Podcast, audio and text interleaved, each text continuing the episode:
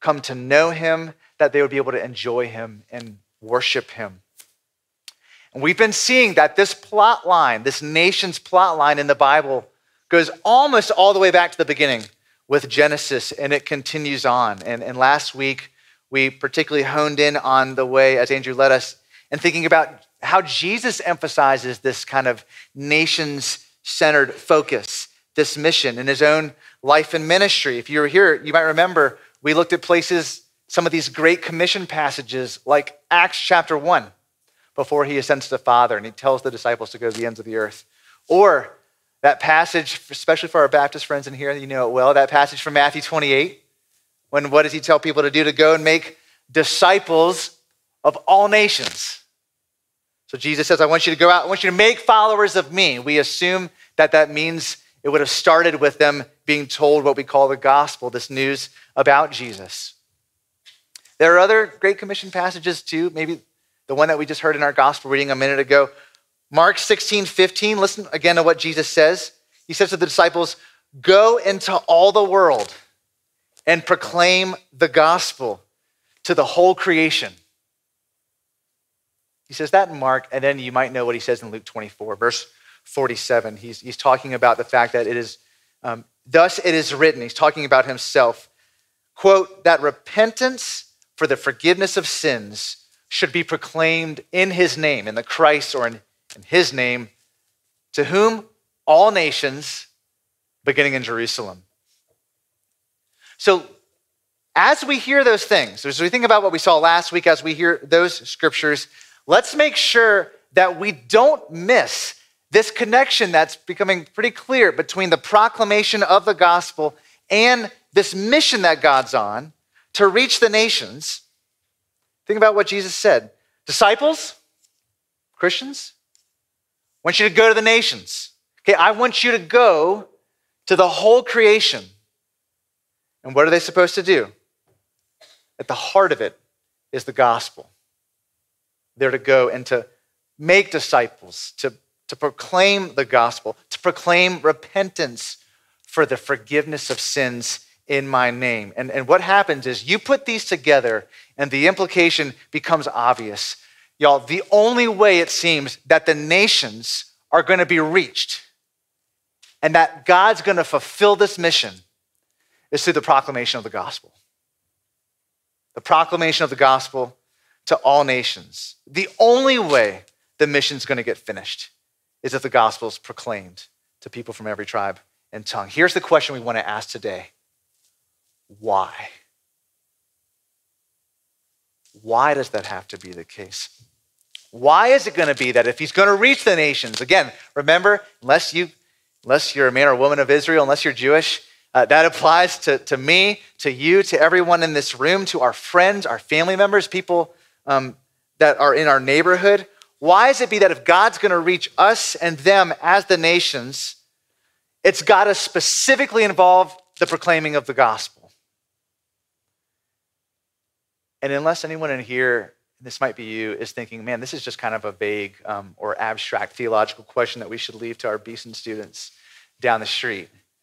Let me, let me just remind us what's really at stake with this question, and that's this. At its heart, do people actually have to hear the gospel and respond to the gospel in order to have a relationship with God?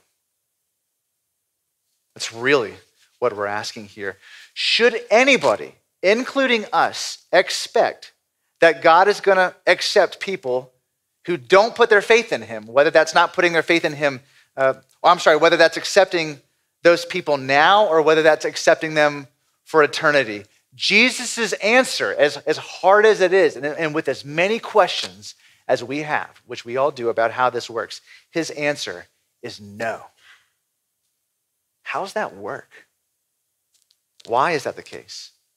Okay, we're going to answer these things as we come to our passage in Romans 10 today, and we keep thinking about this work that God's doing with the nation. So we are, we're going to come to this text this passage with these two very simple questions about proclaiming the gospel, just telling other people about Jesus, who he is, what he's done. Okay, we're going to start one with the why the why of gospel proclamation. Why is it necessary?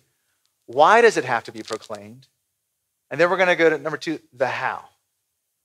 The how of gospel proclamation. How, how exactly does this work? What does it look like in detail? Okay, very simple questions why and how. And then we're going to see how, again, is this connected to this thing that God is doing over the course of history, reaching out to men and women from every tribe and every language. So let's start with the why. Why is it that it seems the gospel has to be proclaimed to all nations if God's going to reach the nations? And as, as Paul's going to show us in Romans 10, and this, this sounds very um, direct and very bold, but this is what he says. He says it has everything to do with the judgment of God. And just a quick re- refresher for anyone that has maybe maybe not read much of Romans before, maybe you've never read Romans at all. Okay, by the time you get to the 10th chapter in Romans, uh, Paul's been saying something that to us might not sound very unusual. To any of the Jews that would have been reading it, he would have sounded crazy. And that is, even though they knew that they had historically had this special relationship with the God of Israel, okay, now, with the coming of Jesus of Nazareth, with the coming of Jesus the Messiah, okay, and through faith in him, most importantly, he was saying anybody can have access to a relationship with this God. Anybody, including especially the Gentiles. And it's in this context why we're reminded it's so important that the gospel has to be proclaimed. Let me just stress this. Paul's, Paul's not saying that there's no difference at all between the Jews and the Gentiles. He wasn't an idiot.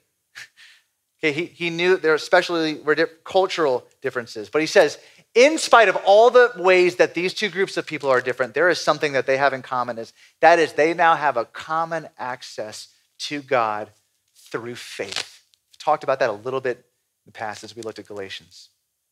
They have a common access to God through faith, but that's necessary because there's something else that they have in common, all Jews and Gentiles, and that is they're all equally deserving, he stresses in this book, of what we would call the judgment of God. Now, I just want to say, um, judgment of God's not an easy thing to talk about as a pastor, as a Christian. And, and I just want to add um, if, if you happen to be someone that's uh, visiting today, maybe you're one of the people that are watching online for the first time today, you might even be wondering, like, what did I get into visiting this church today? Okay, let, let me tell you, what you got into is this is a church family that doesn't skirt the hard questions. And we take the scriptures seriously. And when you look at the scriptures, you see that it happens to talk about this thing that is God's good and righteous judgment a lot. So Jesus talks about it. Paul talks about it. And if you go to the first chapter of Romans, so we're going to get to that 10th chapter in just a minute, but if you go to the first chapter, what you start to see is Paul saying, yes, God is real, and he is holy, and he's righteous, and he's 100% committed to those things.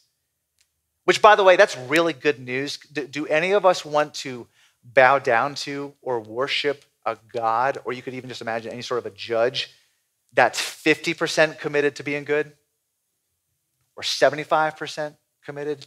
We, we, want, we want someone that is committed to justice and fairness 100% of the time. That's what he is. He's 100% committed to those things. And by virtue of being the definition of those things, that means he is 100% committed to himself and by definition, he has to be against the things that are against him. So let's just take one more minute here before we get into Romans 10. This is specifically what Paul's talking about in Romans 1:18 when he talks about what's called the wrath of God. So, so just listen if you don't have it in front of you. For the wrath of God, Paul says, is revealed from heaven against all ungodliness and unrighteousness of men. The wrath of God, obviously, just talking about, or straightforward, God's righteous anger. Now, I know, I've, I've been here in my own past, um, there are some of us that really struggle with the idea of a God that could ever get angry. And you, you may have heard people say, you may have even said to yourself at times, you know, I, I could only believe, um, I just can't believe in a God that would ever get angry. I only believe in a God of love and a, and a God that is only loving. And, and on, I think on one level, we all understand what somebody means when they say that. But at the same time, we, we've got to ask, just to go back to what we were saying a second ago, do we really want a God that never gets angry ever about anything? I mean, think, think for example, do we want a God that when he looks at us and he sees examples of greed, of injustice, of abuse, of people being exploited. Do we want to look at a God who looks at these things and just shrugs his shoulders and says, Well, you know what? I don't want to take any sides? That's not what we want. We want a God that is going to call spade a spade, that is going to distinguish between right and wrong. We want, a, we want a God that gets fired up about things that are wrong. Now, here's the problem that means, in light of our own brokenness, he also can get fired up about us because none of us lives the way that we're called to. You know, we use this illustration, I've said it here from up front sometimes, with our high school kids sometimes. Um, imagine, well, we start out our service, first of all, saying, hearing those words from Jesus, a summary of the law, that we should love God with all of our, you know, our heart, um, soul, and mind, and that we should love our neighbor as ourselves. And we know we're called to do this not just in the things that we do, in our thoughts. Is there anyone here that would claim that they have perfectly lived that way all their life? And is there anyone here that would be comfortable with showing up to the stadium in Auburn or in Tuscaloosa and seeing all of your thoughts put up on the Jumbotron for all to see? Nobody feels that way. None of us have lived that way. And for that reason, Paul's just saying, because he's such a good God, He's got every right to judge us. He's got every right. Now, I know some of you are probably thinking, wow, that, that's, that's a heck of a way to start. It's a lot of talk about the judgment of God. Why, why have we talked about that when we haven't even got to the heart of our passage yet here in Romans 10? And here's why. The reason that we took a couple minutes to think about that is, is unless we can understand and feel even the weight of that, the burden of that, the angst of that, it is not going to make sense when we get to this passage here and we read Paul using the language that he does in Romans 10, specifically about people being, quote, saved. Some of y'all come from backgrounds where you're, you're, you're used to hearing people say, I was saved this time or that time. And you might wonder, what exactly do they mean? Let's look at some of the ways that he talks about it here in this passage. So if you've got, you've got it in front of you, look at verse 1. Paul's talking about his fellow Jews, and look at what he says.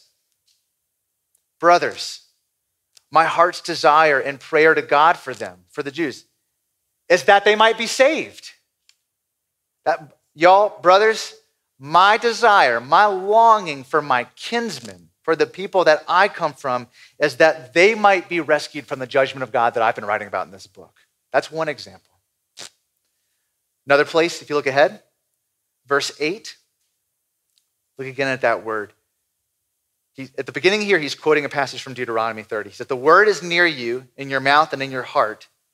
That is the word of faith we proclaim. And then he continues, Because if you confess with your mouth that Jesus is Lord and believe in your heart that God raised him from the dead, you will be saved. And then he says again, verse 10 For everyone who calls on the name of the Lord will be saved.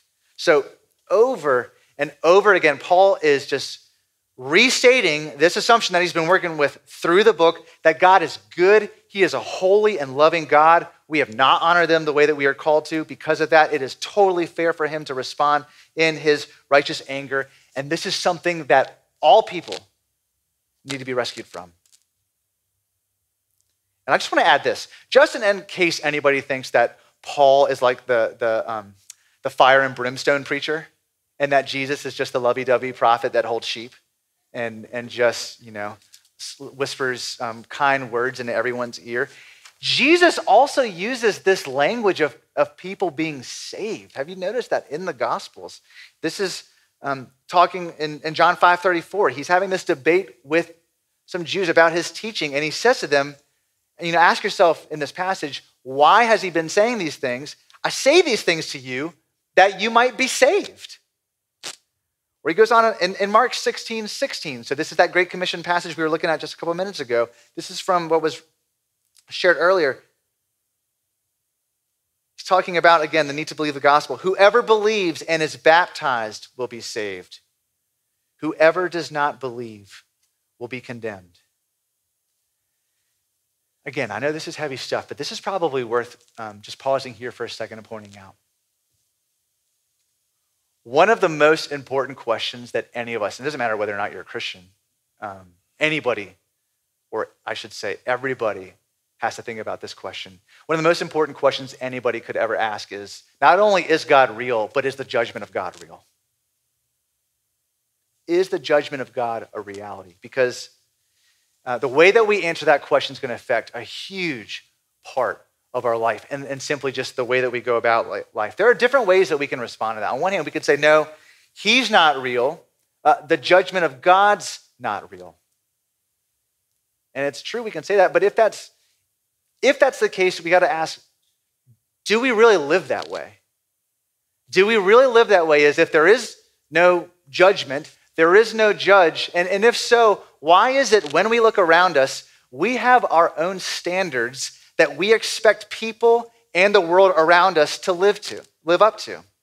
Why is it that we long for these things like fairness and justice? You can't make an argument for these things in our, in our government, in our culture, in the world around us if there is no ultimate judge who gets to make the call about what's right and wrong. If you've read Mere Christianity, you know C.S. Lewis talks about that. He says, talks about people waiting in line somewhere and someone jumps in front of someone else and that person says, Well, that's not fair. He says, Where's that comment come from?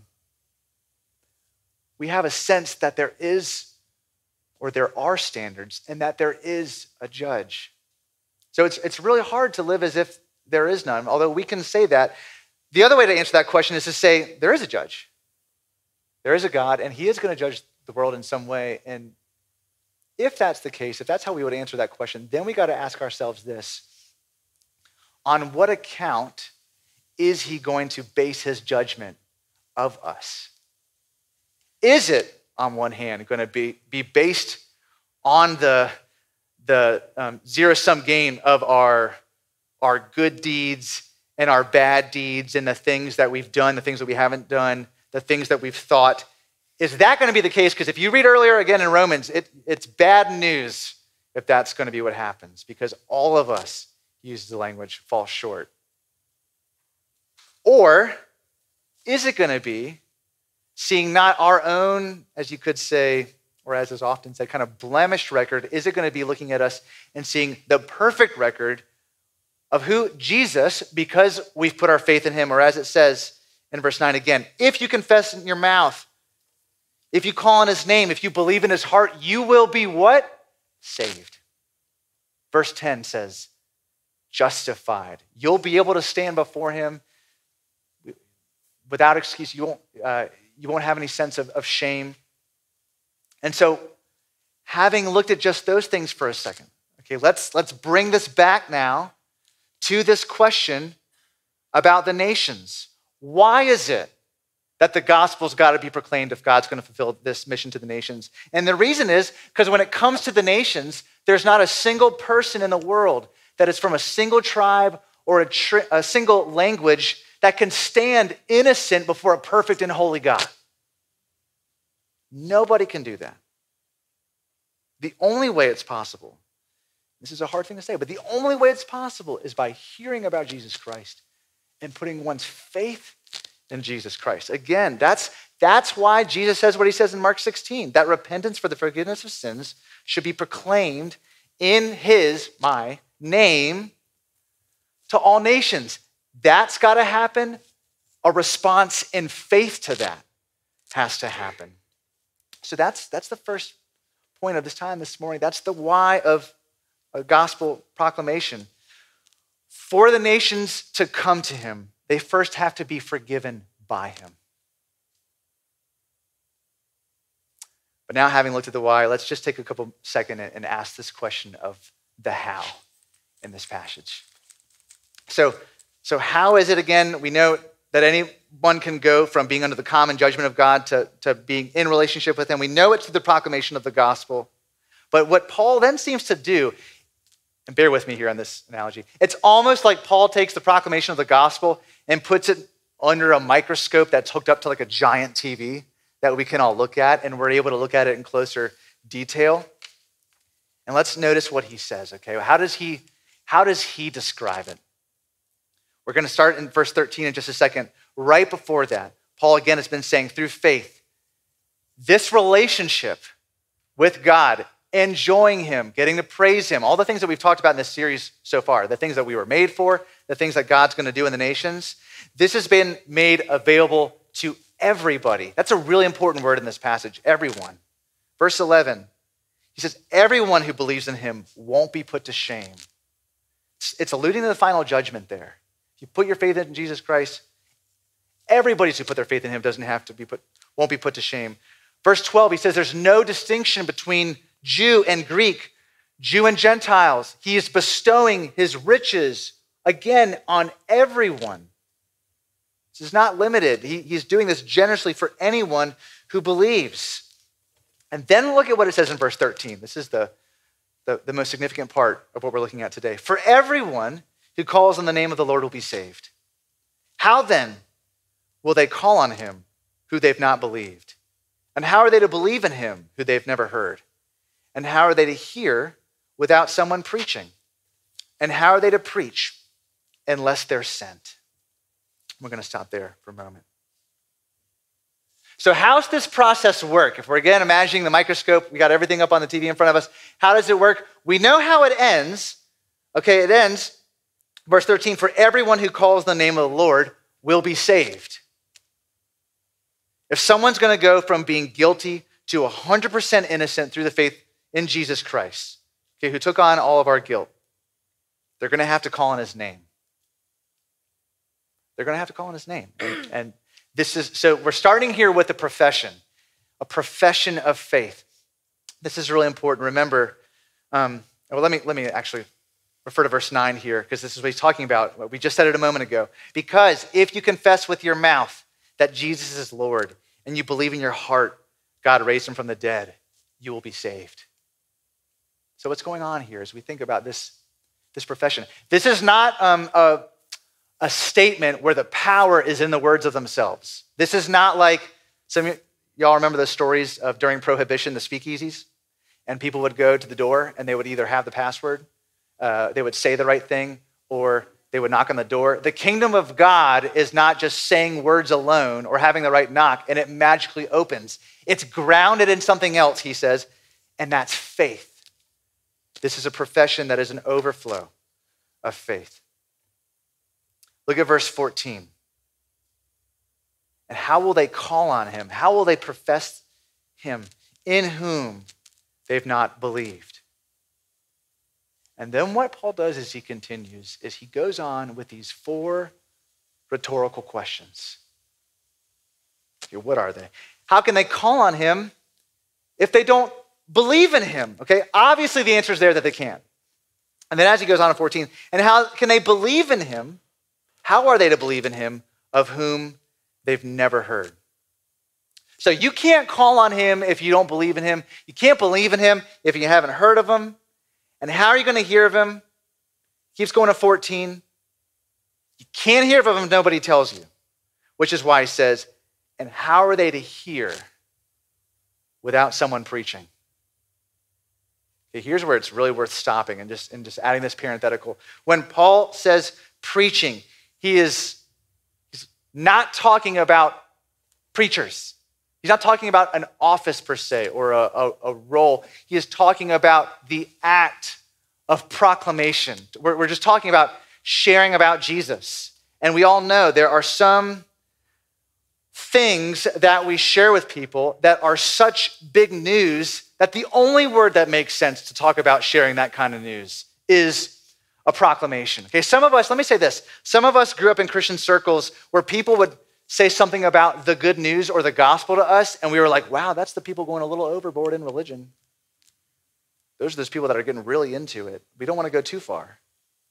You ever realize the only way that you can believe it's true to be going overboard in that sense is if you don't believe what Paul's already been saying and what Jesus has said, that there is not, if you don't believe that God's real and that there's not going to be a judgment. Because if those things are true, it's, it's no overstatement to say that this is great news, that this is, this is news that should be heralded. This is like, when I say that, um, th- this sort of news and why the word gospel is only, or I should say, proclamation's fitting.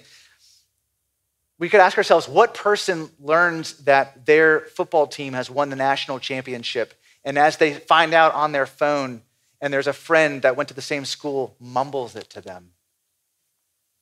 What do they do? They shout at the top of their lungs. I was walking through Crestline two years ago. UVA had just won the basketball, the national championship in basketball. It's where I went to college. This black suburban drives past me, past our family. Front window goes down, a fist comes out and does a fist pump and yells, Wahoo wah, at the top of their lungs. That's, the, that's what we're talking about proclamation. There is good news. It was even bigger news after we were just lost in the first round of the tournament. Some of y'all remember the year before. This is a big deal. Or more seriously, what, what doctor mumbles the news as they tell their patient that has been diagnosed with terminal cancer that the MRI they had done or the blood work that was just run has come up completely clear of cancer? That is not something that's mumbled. There, there, are some, there are some things that we hear and learn that are of such consequence that the only way that we can share about them is through, through heralding, through sharing. That's why it's talking about the, the preaching of the gospel. Again, this isn't just up to, to people wearing this stuff, this is for all Christians. And then just to go back to the passage how's anybody going to tell them unless somebody sends them? How are they to preach unless they're sent. Now, it seems like Paul would have to have at least two kinds of being sent in mind as he said this. Because on one hand, we know Paul literally believed that Christians needed to be physically sent to places in the same way that we think about missionaries today. We know that, pardon me, he was one. We know that he took people with him, sent people places, he raised uh, financial support for people. So we, we have to know that he's thinking about sending in that sense there. But we, um, we also know that there's another sense in which he had to be thinking about this. And this was just not sent by someone that we're in ministry with or maybe a, a home church. We know he has to be thinking about being sent by God. Because that's how Paul understood his own calling, isn't it? Do you remember what happens in Acts 9? He's on that road to Damascus, he has that experience. Jesus comes and, and talks to him. And at the same time, Jesus is talking to somebody else. And that's this disciple in Damascus named Ananias, who only knew Paul to be a crazy person, or Saul, I should say, at that time. And, and what, is, what does Jesus tell Ananias about why he's to go to Saul? Jesus says in, in Acts 9:15, Go, for he is a chosen instrument of mine to carry my name before the Gentiles. It also could be translated to the nations and, the, and kings and the children of Israel. So God's the one that's going to send Paul. He has this specific sense of being sent by God. Remember, though, he also receives this at a time when he's not even a Christian. We know there's another sense in which all of us as Christians know that we've been sent, and that's because these words that we've been looking at that Jesus says to the disciples, some of his last words to them go and make disciples of all nations, go preach the gospel to all creation. We know that includes us. There's no way the Great Commission's been rescinded.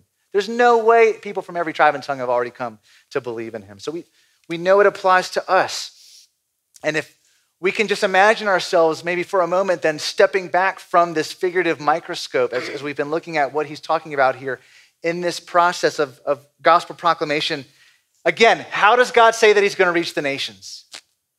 What's he going to do? He's going to send Christians. So he's going to send people like, like you like me. In some ways, you could say he's going to actually reach the nations and then send the nations.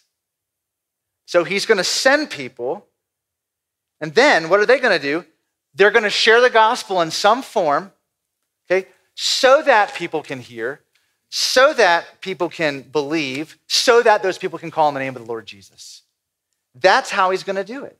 And so that those people can be included in this mission that we've said he's on of bringing together people from every different people group in the world that they might be able to know and enjoy him forever. That's how it's going to happen. So, our second point this morning the how of gospel proclamation. And, and so here's, here's how I want to end. I just want to say this. Um, if you're either visiting with us for the first time or I don't know your own background, including, you know, we now have people that watch um, from a lot of different places online. If, if, if you happen to be someone for whom that last part right there, um, this experience of, of knowing that you've put your faith in Jesus Christ for the first time, that you have experienced these things, that you will be included in this, this gathered community of people knowing and worshiping God. If, if, if you don't know if you're there yet, here's what I want to say. If you have any sense today that that's what you desire or you long for, there's a couple things that you can do. Um, and you've got at least three options. One, when I finish this sermon, I'm just going to pray a very simple prayer. And if, if you would like to take that step, you're welcome to join me. That, that probably does not apply to the vast majority of people in the room. It may apply to some. So we're going to pray.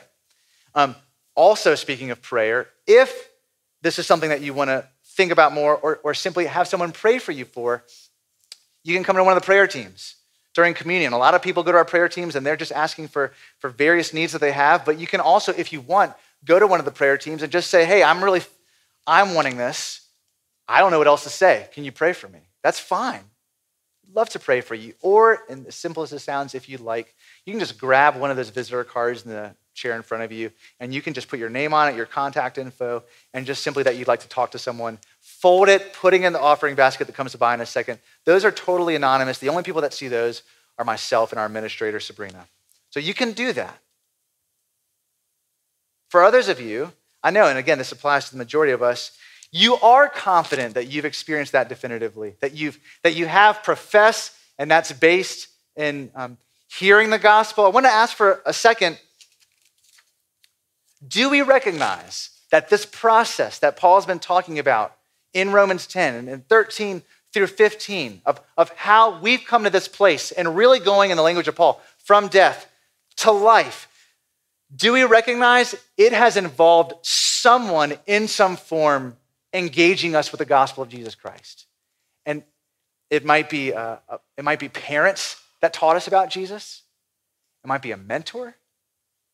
Might be a pastor. It might be a teacher. If you were here last week, you remember Andrew sharing about his teacher, Miss Lucinda Clark.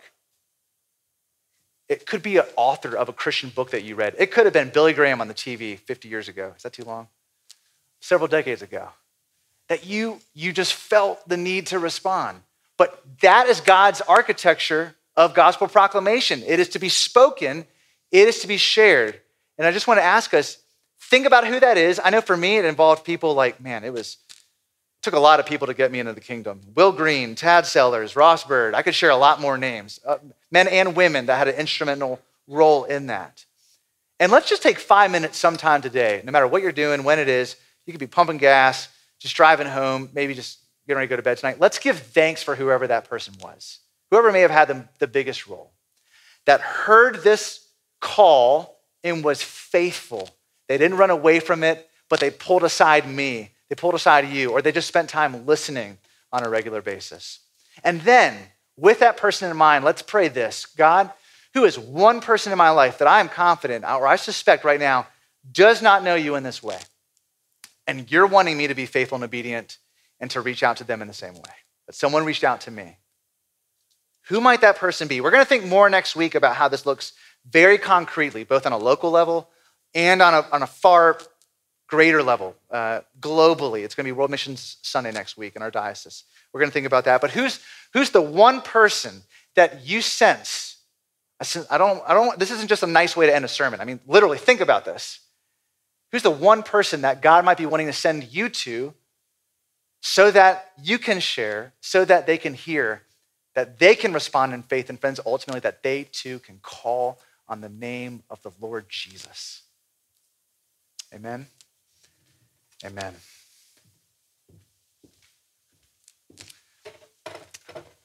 Oh, yeah, let me pray.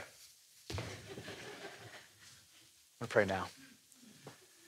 So, Father, we all come from different backgrounds here. Some of us grew up in the church. Some of us have you known you our whole lives. Some of us just the last couple years. Some of us might not even have confidence that we do. For any man or woman or child in this room that's in that place, Lord, I pray that right now we acknowledge, Lord, if they can join me in this, that We believe that you really did live, that you really did die, and that you really were raised from the dead, Lord, for the forgiveness of sins. And Lord, I pray for this individual, if, if they be here or anyone that's watching online, Lord, that you might take hold of their life in the way that you are directing all of history and lead them in a new path of wholeness and joy and life in you that we here as a church family know is available to anyone that puts their faith in Jesus. Lord, please would you do that? Lord, we pray that the rest of this time as we gather here to enjoy you would bring glory to you. Pray all these things in Jesus' name. Amen.